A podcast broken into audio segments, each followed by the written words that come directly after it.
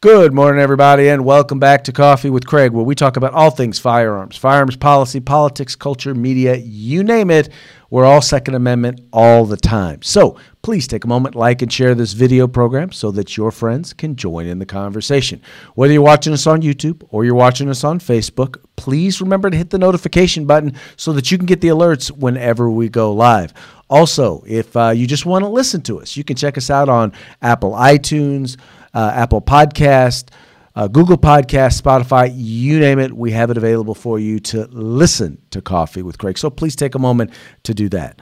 Also, want to remind you, fpcgear.com. That's fpcgear.com. Christmas right around the corner. Maybe you want to get yourself something very nice, something that will allow you to show your support for the Second Amendment. Maybe a nice T-shirt or a hoodie or a coffee mug. Whatever it is, you'll be able to find it right there at fpcgear.com and know that every penny that you spend will go right back into the fight for our right to keep and bear arms. So you can support the Second Amendment and you can look good doing it. That's fpcgear.com. All right, let's get into it now. You guys know that the Firearms Policy Coalition, we see ourselves as a civil rights organization because we believe that the Second Amendment is a civil right. Now, we don't ascribe to the whole concept of special rights for special people, which many individuals and organizations ascribe to when they talk about civil rights. We believe civil rights are those rights that are available to all of us. They're available to all people all of the time, right? So it's all rights, all people, all of the time. Included in that is our right to keep and bear arms. Now, unfortunately, there are civil rights groups out there, at least one civil rights group out there, that doesn't believe that the Second Amendment is a civil right. And that group would be none other than the NAACP. I say NAACP because they sometimes get offended when you call them the NAACP. But this is an organization that recently put out a statement relating to the shooting of the young man in Atlanta, who was basically a good guy with a gun. Showed, you know, was there in the mall when the shooting took place. Drew his firearm, was trying to help direct people away from wherever the gunfire was taking place. Police showed up. Thought he was the shooter and wound up shooting him and taking his life. Now, this comment, which I'm about to share with you, actually came from the NAACP, from their web. Or I'm sorry, did I say NAACP? I'm sorry to offend you guys if that bothers you. Anyway, all that having been said, it's from their website, and they're really kind of lamenting the fact that the NRA, the National Rifle Association, hasn't come out and made a statement. So here is what they had to say about the Second Amendment and its application to all people. It says the senseless killing of Emantic J. Bradford and the silence from the NRA has confirmed that the Second Amendment does not apply to legally licensed black gun owners. Instead of standing by their principles, the NRA continues to demonize and alienate people of color who are gunned down and blamed for exercising their right to own and brandish firearms. This narrative is just as old and tired as the organization, and it's time for them to stop this hypocrisy and finally come to terms with its racist rhetoric. The target on backs of blacks and brown lives is getting larger, and unlike the NRA, we will do all we can to stop this. Now, I cannot even begin to tell you how much this statement, I believe needs to be corrected. But instead of me just doing it, I wanted to bring on a good friend of mine. This guy has absolutely no problem telling folks what he thinks or sharing his peace of mind. And that would be my good friend, Mr. Kevin Dixie with NOC Firearms Training. Mr. Dixie, how are you doing today? I'm doing just fine, man. How are you? I'm doing good. So, Before I share my thoughts on this particular statement, I want to get your perspective. What do you think? One, about the state. Well, I'll let you dissect it, and then we'll get into it from there. All right. Well, one, I would like to say, I'll start off with this. You know, condolences to that young man's family. There had to be something horrible to deal with. I'm sorry that he's gone. It's unfortunate that he's gone. It's unfortunate what happened. So definitely blessings and prayers out to his family. That being said, on to the NAACP statement. So I get that it is an opportunity for this organization to come out and attack the NRA. I get why they're doing it. I get it. However, here's what I would like to say. And I'll go straight to their last comment when they said, unlike the NRA, and let me try to read verbatim, sorry if I'm looking down, but they say the target on backs of black and brown lives is getting larger. And unlike the NRA, we are doing all we can to stop this. I would like to know what. That being a concerning statement to me, because personally, myself, I've reached out 2 or 3 times to the St. Louis County chapter of the NAACP in my area, and I've gotten nothing in response. Where I offered to come in and educate people about firearms. I've offered them to get involved with Aiming for the Truth, which is our community outreach program. I've offered them to just get involved in a conversation with me directly. We don't have to record it. This can just be us in a private office. Nothing.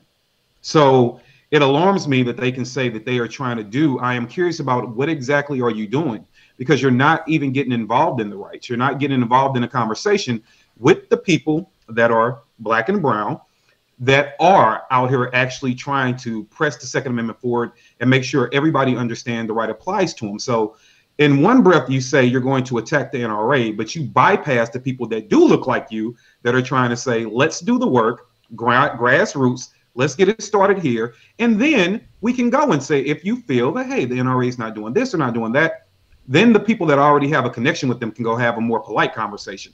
But I will also say this. They said, now this is what they said, unlike what the NRA is doing, I can make a phone call. And it's not saying that the NRA is perfect, but I can make a phone call right now and say, hey, I want to get on camera and say this about a thing. And I promise you within 2 days, I'll be on camera. I've been all over that network, all over the platforms, everywhere, sharing the message. So they've opened up their network, even if they're saying, hey, we don't know how to articulate it. Let's just say we don't know how to articulate it. We know it does need to be articulated. So here's a platform, go do whatever you do. I don't see the NAACP doing that. The thing is, in this particular case, their goal is to disarm the very people they say that they want to protect. In this particular case, once again, black men, legally armed. We're talking about legally armed black and brown people. They're talking about brandishing firearms. I'm just talking about legally armed black and brown people. They're not interested in that. They're more interested in disarming those legally armed people as opposed to actually helping them being able to exercise their constitutional right. They don't see the right to keep and bear arms as a right. It's a right, but it's not a right as far as they see it. You know, here's how I have a rebuttal to that. And the first thing I'm going to say is, I'm just forecasting. I can't prove it, but this is what I believe. Sometimes you feel that you have an enemy, right? And if you believe that enemy is using certain things to keep you at bay, or these are the tools they use to defeat you, the trick is to convince everybody that you want to believe your story, that everything that enemy loves is also the enemy. So if I'm telling you to hate this segment of America or to be concerned about this segment of America, I'm going to tell you to be concerned about everything that they seem to gravitate towards and they hold dear. One of those things is the Second Amendment. So therefore, that and guns must be bad because the opposition loves them.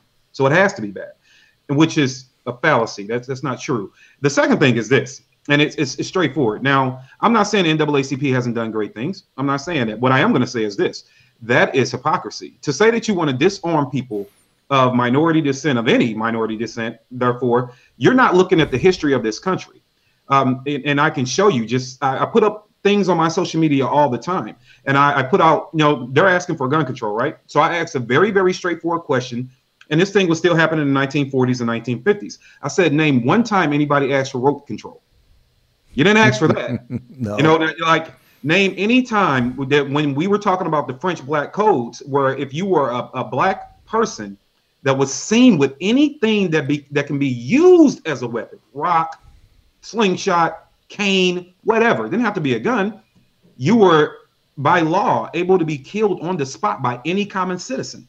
So you aren't holding true when you look at Rosewood, Black Wall Street, Tulsa, Oklahoma, the movement, the MOVE bombing or shooting in Philly. When you look at the East St. Louis riots, when you look at all these things, you know, even down to some of the smaller riots, when you look at the things that happened in Alabama, Northern Alabama, when you look at how the Deacons of Defense got started, when you look at what Martin Luther King did, when you look at what Malcolm X did, when you look at a guy like Moses Dixon, who was the armed resistance, he was the armed resistance arm, if you will, of the Underground Railroad. So this was the guy that started off with 12 men called the Knights, and they formed into 47,000 black men that patrolled and protected Harriet and the Underground Railroad while they were, you know, hooking up safe spaces and things like that. He was making sure he kept everybody at bay, so well armed and so well trained with firearms that after that, the Union Army actually hired him to help fight the South. That's how good they were, right? So our history is not one of being disarmed. Once we were disarmed, we actually used arms to gain our history. A lot of people look at the organizations like the NAACP and things they've done, and that's great, but you do understand behind every movement was a gun, period. Behind any movement of freedom of people has been a firearm. And so what you're basically saying is you are trying to lay down every single thing that everybody has done, including yourself. You now want to lay all those rights back down and say, okay, we won't be able to protect ourselves. We won't be able to do that. So we're just going to trust in the good nature of human beings not to oppress us again. Well, and you know, they like to use the fact that they say, well, when the Second Amendment was written, when the Constitution was written, you know, we weren't citizens, so it wasn't really written for us. But the truth of the matter is, we are citizens now. Those rights are ours, and it may not have been intended for us when it was first written, but guess what? It's mine now. I own it. Just like the house I live in now wasn't built for me, but guess what? I own it now. I'm in it, and I'm taking full possession of it. Yep, you should. Now, and you know that, and I agree with that. You know, yeah, we weren't considered human beings when the Second Amendment came to be, but we also weren't allowed to vote. You do that, don't you? You know, you weren't allowed to hold jobs. We weren't allowed to have a minority president. I think that happened. So it's a lot of things that weren't for us. And it doesn't matter. I don't care. It's mine. I'm going to take it, and I'm going to use it for my benefit. And when you're talking about doing things like being for gun control and things of that nature, well, answer me this: how do you deal with the people that are living in communities that you want to remain in those communities to help make the areas better? How are they supposed to protect themselves? How are they supposed to do that? And if you're telling us that the police, and I'm not even going to argue the point, I'm just going to go with the philosophy. If you're saying that the police can't be trusted to protect us, who's going to protect us? Well, here's what I love to share with a lot of the folks on the political left who are. I love to share this with them. I say, let me just ask you this: if the Republicans and Donald Trump are everything that you say they are, do you really want a Donald Trump Republican-led government to be the only ones able to possess firearms? And that makes people think, because, see, I remember I was sitting before the California State Legislature, their Assembly Public Safety Committee, and we were talking about tyrannical governments. And I said, you know, and then the chair of the committee, a brother, said, well, you know, I know when the Second Amendment was written, you know, we were dealing with, you know, a tyrannical government, and well, we don't have that anymore. And this was before the 2016 election, and I had a chance to talk to him a little bit after that. I said, so now with Donald Trump and the White House, do you still believe we don't have a tyrannical government? Needless to say, I got a little chuckle out of him. Mm-hmm. I think that they're not being honest with themselves, man. And another thing with the NAACP, I would like to see any branch of the NAACP that specializes in firearms. I've never seen an NAACP-led firearms instructor, academy, school, any of those things. So don't step out saying, and you know what, the excuse might have been 30, 40 years ago. They might have had an excuse to say, well, we don't even have any of our own resources to train, et cetera, et cetera, et cetera. Well, you cannot say that now. There are ample amount of minority men and women that are out here giving proper, professional, education, that are traveling the country doing it and trying to spread the good word. And every single person that I personally know that is of a minority, and I'm not saying this is excluding whites or anybody else, but every minority individual I know that is out giving proper firearms education does some sort of mentoring while they're doing it. It's not just showing up and talking about the guns. We are going over laws. We're going over, hey, this is how you stay out of trouble. These are the right things to do. These are the wrong things to do. You should double check with your state on these things. Like, these are the rules you follow. So it's not even just give a gun. It's an education and a mentoring process that goes along with it. Well, not just on the laws and the regulations, but on the attitude and the responsibility that you take on. What I've come to realize is people who become responsible gun owners, people who are most gun owners, people who I know who get involved in firearms, they do it not just to exercise the right, but they recognize the responsibility that they are taking on. And they want to be serious. I mean, that's how I got involved. I didn't always own guns. I always believed in the Second Amendment. But when I became a gun owner, I wanted to make sure that I was responsibly exercising my right. And as I did that, I actually learned that I had a lot of responsibilities. And then I started to see how the government was trying to not just infringe on my right, but then also make it so that I couldn't fulfill my responsibility as a fellow citizen. Mm-hmm. And I wasn't having that. No, it's it's funny because they'll skip right over that.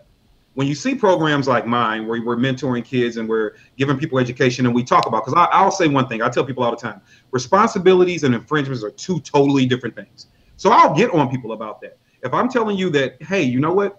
You need to take some type of firearms training. You need to understand proper storage of your gun. You need to do these basic fundamental things that keep you responsible and keep everybody safe.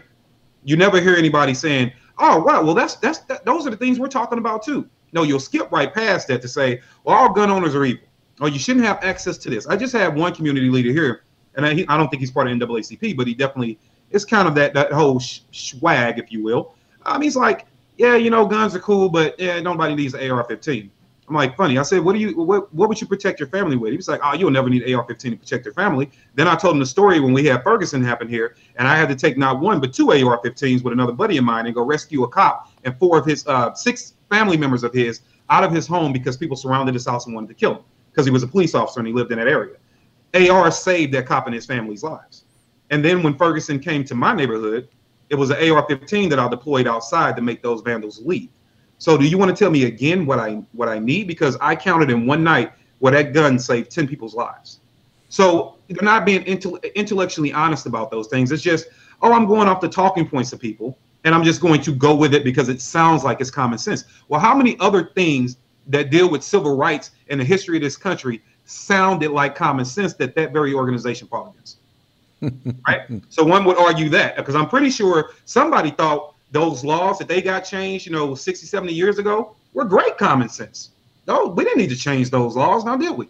Right? But you fought for the change, and now what you're trying to do is give it all back. And here's something I really don't understand. And I have a saying. When you think about all the names I mentioned earlier, the Martins, the Malcolms, the Harriets, the Moses Dixons, all these great people. Well, one, they were all pro-gun. One, let's get that out the way. Two, they literally laid down their lives, for us to have all the rights we have now, right? For me and you to be on this show, being able to converse freely, for us to have firearms, homes, and everything else. My ancestors paid the price. I'm just the receipt. Nobody's asking for a refund. That price hasn't been paid. Right. Why are you trying to forfeit it? Why are you trying to ask somebody? There is no reason to give these things back. Now, if you want to have a conversation, NAACP, here is the open invitation. At the end of the show, and right at the bottom, I'm pretty sure Craig's going to have all the information there. You can reach out to Craig, I'm sure. You can reach out to me, and we can have a conversation and a dialogue about how you can assist in properly educating the community about everything pro-gun or everything gun, right? You want to have a conversation about what you believe is reckless or what you might believe is irresponsible? Talk to me. Don't talk to the NRA. Well, I can tell you there's one individual here in Sacramento area, and what I appreciate about the brother is he's actually really working to try and help understand my particular perspective, but he doesn't even understand that he's coming into the whole dialogue with, one, a lack of knowledge on the issue, but secondly, with a he already has a notion. He already believes what he believes, and it's not unbiased. It's highly uninformed. Mm-hmm. And to get someone to, number one, understand that, look, the information that you are providing and putting out there is, number one, is incorrect. So one, we have to be willing to talk about that. Number two, we have to get past the political biases and realize that we need to look at the issue. One of the challenges with the Democratic Party coalition, and not to try and get partisan, but with liberalism in general, however you want to put it, is to a certain degree, it's a bunch of different groups that have different agendas, different ideologies, different perspectives and things and agendas that they want to get accomplished. And oftentimes they are a conflict with one another. And so in order to support one another, they will oftentimes, in my opinion, work against their own part, their own community's interests in order to help them in under the guise that they will eventually help us. Well, the problem is that in particular when it comes to the Democratic Party and black folks is we're always last. The unions are going to come before our children in the education discussion. The government programs are always going to come first before entrepreneurialism is going in the black community is going to come first. All of these things where our interests always seem to get put on the back burner for some other interest group within the Democratic Party. And that's largely because they know that overall we're going to vote, 90% of us are going to vote for them no matter what they do. So do me a favor. I mean, tell me, what do you do when you start to encounter people who are really well-meaning, but you know they're really not in a place where they're prepared to even have this sort of conversation? I normally try to ask them where did they get their information from? Like, how did you reach the conclusions that you've reached? What did you go through? What processes? Was it brainstorming? Who are you talking to? Who are your sources? Have you thought about this? What information are you lacking? And I just started challenging their thought process, not even necessarily with my own, just challenging theirs. Like, if you're trying to, same way if you're trying to convince me to go into business with you. Okay, I'm going to ask you a lot of questions. And normally they can't answer. They start throwing out things that are talking points or saying, but, oh, they just hurt people.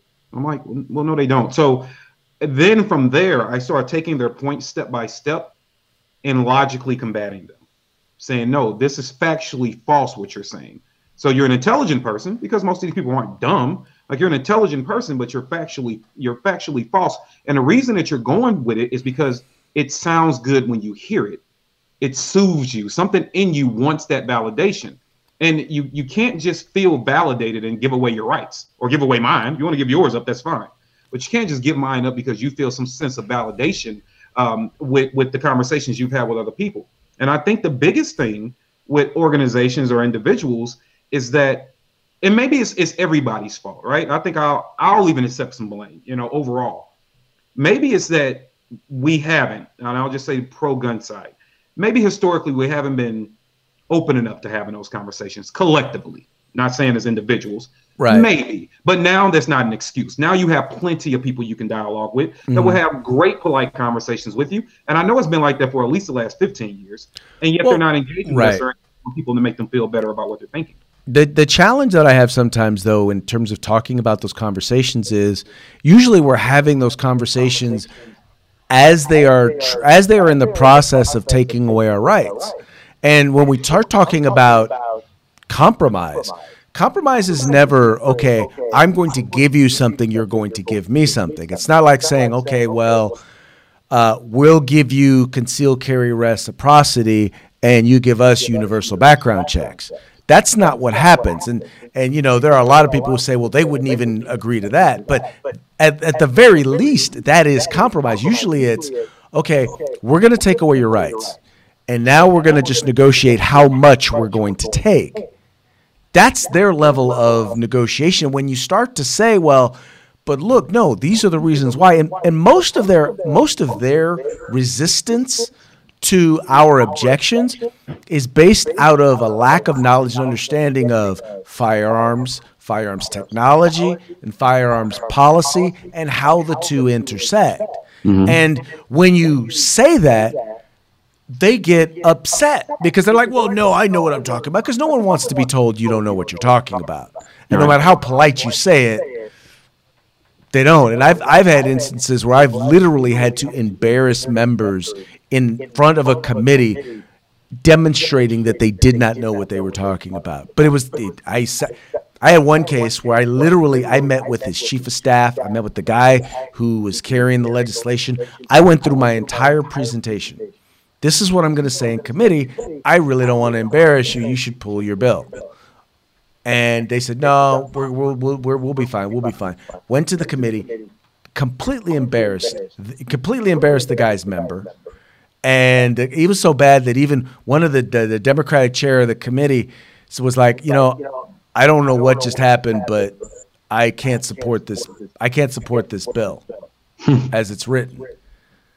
And once again, but it goes back to the fact that you try to explain and you get nothing. Yeah, I don't, because it doesn't sound good to them. And you know what? Politicians, I got a thing for politicians, man. And they're always trying to, they don't listen to their constituents anymore. They're really trying to tell their constituents what they should think. Because I got to tell you, my politicians and a lot of my buddies, local politicians, state level politicians, you know, they don't really ask questions anymore. You know, they'll sit down, they'll talk to like two people. Like, well, I heard this story from, you know, Susan, and Susan tells me this story. I don't want to hear that. No, don't do that. I need you to come out to a big town hall where everybody can be there. We can all talk. Now, they're so busy trying to tell the constituents how to feel because they want their personal feelings to be validated.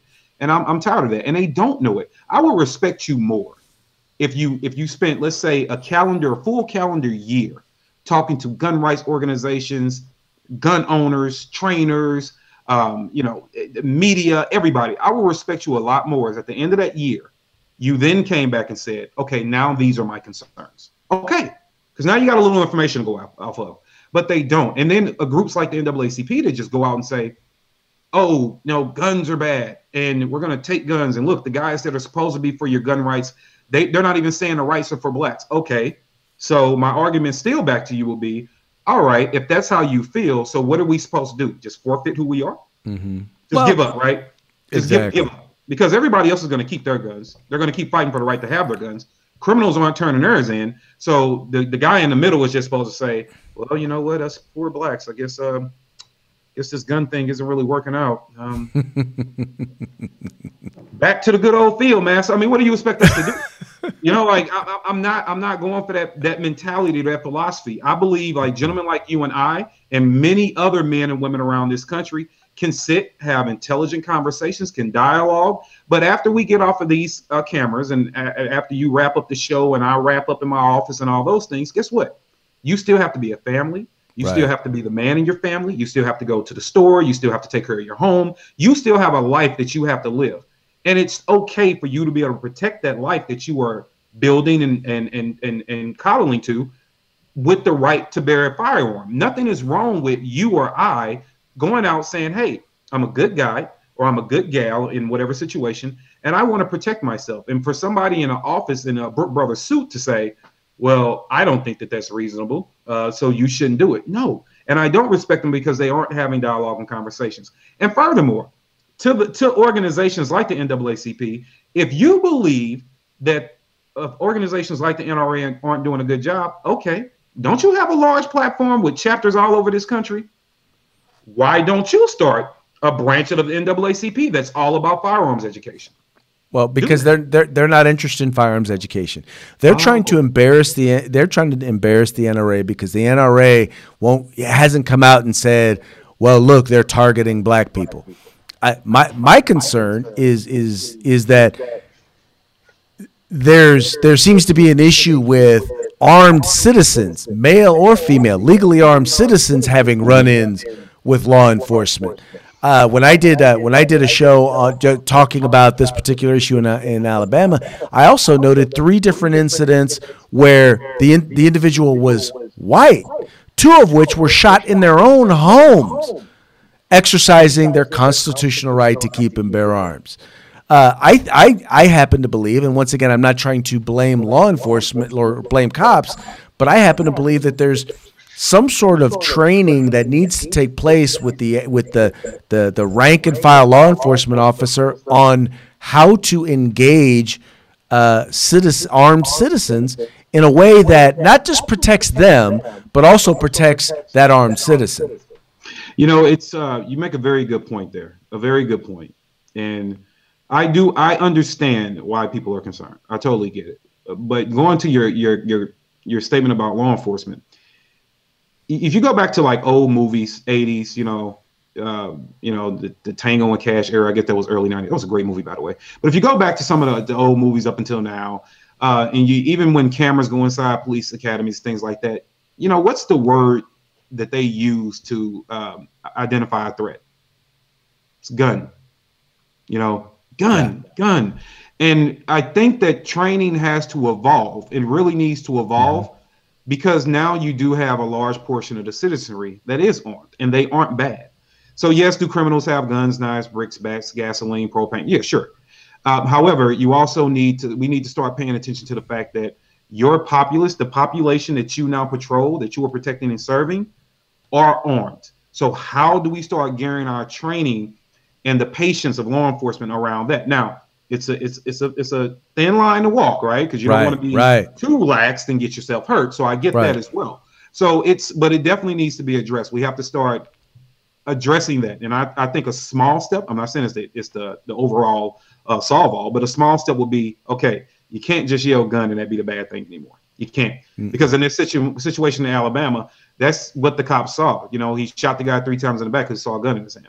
So we have to understand that as society changes, everything we do changes. So technology evolved. We had to get with that. You know, as the people are armed, we have to have our law enforcement more responsible to dealing with armed citizenry. So I think that's a fine statement to make, and it's true, and it should happen. Speaking of that, now you're a firearms trainer. Yes, sir. Right. Now, do you do any work with law enforcement? I have done a couple of different events. I did a community engagement event. This is right after the Philando Castile shooting. We spent roughly 2 hours at a live seminar that I hosted with a local law enforcement agent and we talked about interacting with the police. And it was open to everybody. We happened to get 26 young men between the ages of, I want to say, 15 and 22 to show up, and their parents, right? And we've done various things. I recently just had a talk with the St. Louis Circuit Attorney here, prosecuting attorney, about getting more involved. I met with a couple of ranking officers, including the chief of police in St. Louis City, about getting them more involved. And after actually talking to me in person, instead of believing, what they hear online or whatever, they're all for it. And so I'm trying to and I used to work for the city police department. I was in our prisoner processing division. So I understand the job and I understand how rough it is. But I'm like, look, guys, if you're trying to fix this thing, we need to work together. It can't be political lines. It can't be this. It can't be that. We got to work together. So I would say locally, they are more open to working together. And I'm proven, I had a wonderful conversation with the Memphis. I was down there in Tennessee doing Aiming for the Truth. The Memphis gang unit came. We had a wonderful dialogue. I just haven't put those videos out yet. We had a wonderful dialogue. And the more and more I travel and interact with law enforcement, especially when they found out I used to be employed by one, they relax a little bit. And they are understanding, okay, so there is a medium ground. Okay, so there is a way that we can get in and be more responsible and start connecting with people. So I'm starting to see it open up. I would like the floodgates to just open and fix everything at once, but I am starting to see it open up a little bit. And I try to explain to them that being a firearms instructor, we are trying to make sure that as we are putting people out there that are armed, they do also respect the job and the position that the police are in, and be very courteous and cautious of that as well. So we're trying to get to that fine balance. Exactly. So before we go, do me a favor, tell our audience a little bit about No Other Choice Firearms Training, some of the stuff that you do, and how they can get in contact with you. Okay. No Other Choice Firearms Training is kind of twofold. So obviously you'll have our training division, and you can reach out to us for firearms training for everything from simple, hey, hot stove technique with your children, all the way up to vehicle tactics courses, whatever you would like to do. Besides jumping out of helicopters, we do it. And I can't train you to go over to Benghazi, so please don't ask me. However, everything in between, we would love to assist you and love to help you. So if you want to reach out for firearms training or bring it to your city, you are more than welcome to. And we can go over those details with you when you reach out. You can go over to our website at nootherchoice.net. That's all spelled out, nootherchoice.net. You can also email us at training@nootherchoice.net. Or go on social media, Facebook and Instagram. It's all the same, NOC Firearms Training. And just let us know what you would like or sign up for a class. We would love to have you. The other side of what we do is a program called Aiming for the Truth. Aiming for the Truth is our community outreach program. And what that program does, it focuses on the causes of violence. We're trying to kill violence at its roots, thus aiming for the truth. So we deal with things like mental illness. We deal with employment, employment skills, children's education, tutoring the kids, getting them outside of their normal environments, conflict and conflict resolution, how to identify that, helping fathers with the tools they need to be able to run households and get the kind of support that they need to be able to do those things, everything we can do in between. So we focus on those factors in people's lives, and we have subject matter experts come in at these events to help people, live resources on site to help them to go out and build equity into their life. And we believe that once people have the equity, they are actually out building something, then at that point in time, it's a lot easier to introduce the protection of that equity, that being the Second Amendment. So that's what Aiming for the Truth is, and that's what we do. So if you want to get involved with that, you want to bring the event to your city, or you want to donate, we would love to have you. You can donate at gofundme.com/aimingforthetruth. You can also email us at aimingforthetruth@gmail.com, or look us up on Instagram at Aiming for the Truth. So those are all the ways you can get in touch. Yeah. No shortage of ways to get involved. Nope. You are a busy man, my friend. I appreciate you, and I appreciate all the work that you're doing. No, man, I appreciate you as well out there fighting a good fight and wearing all those hats. Yeah, a whole lot of hats. Oh, yeah. Anyway, folks, once again, Kevin Dixie, No Other Choice Firearms Training. Kevin, thank you for joining us. Thank you. All right. All right, folks, well, that's going to be it for today's Coffee with Craig. We very much appreciate you guys tuning in. We appreciate you liking and sharing the program, telling your friends about the Firearms Policy Coalition. We are the home in the fight for civil rights. Got to use them or you're going to lose them. You guys take care.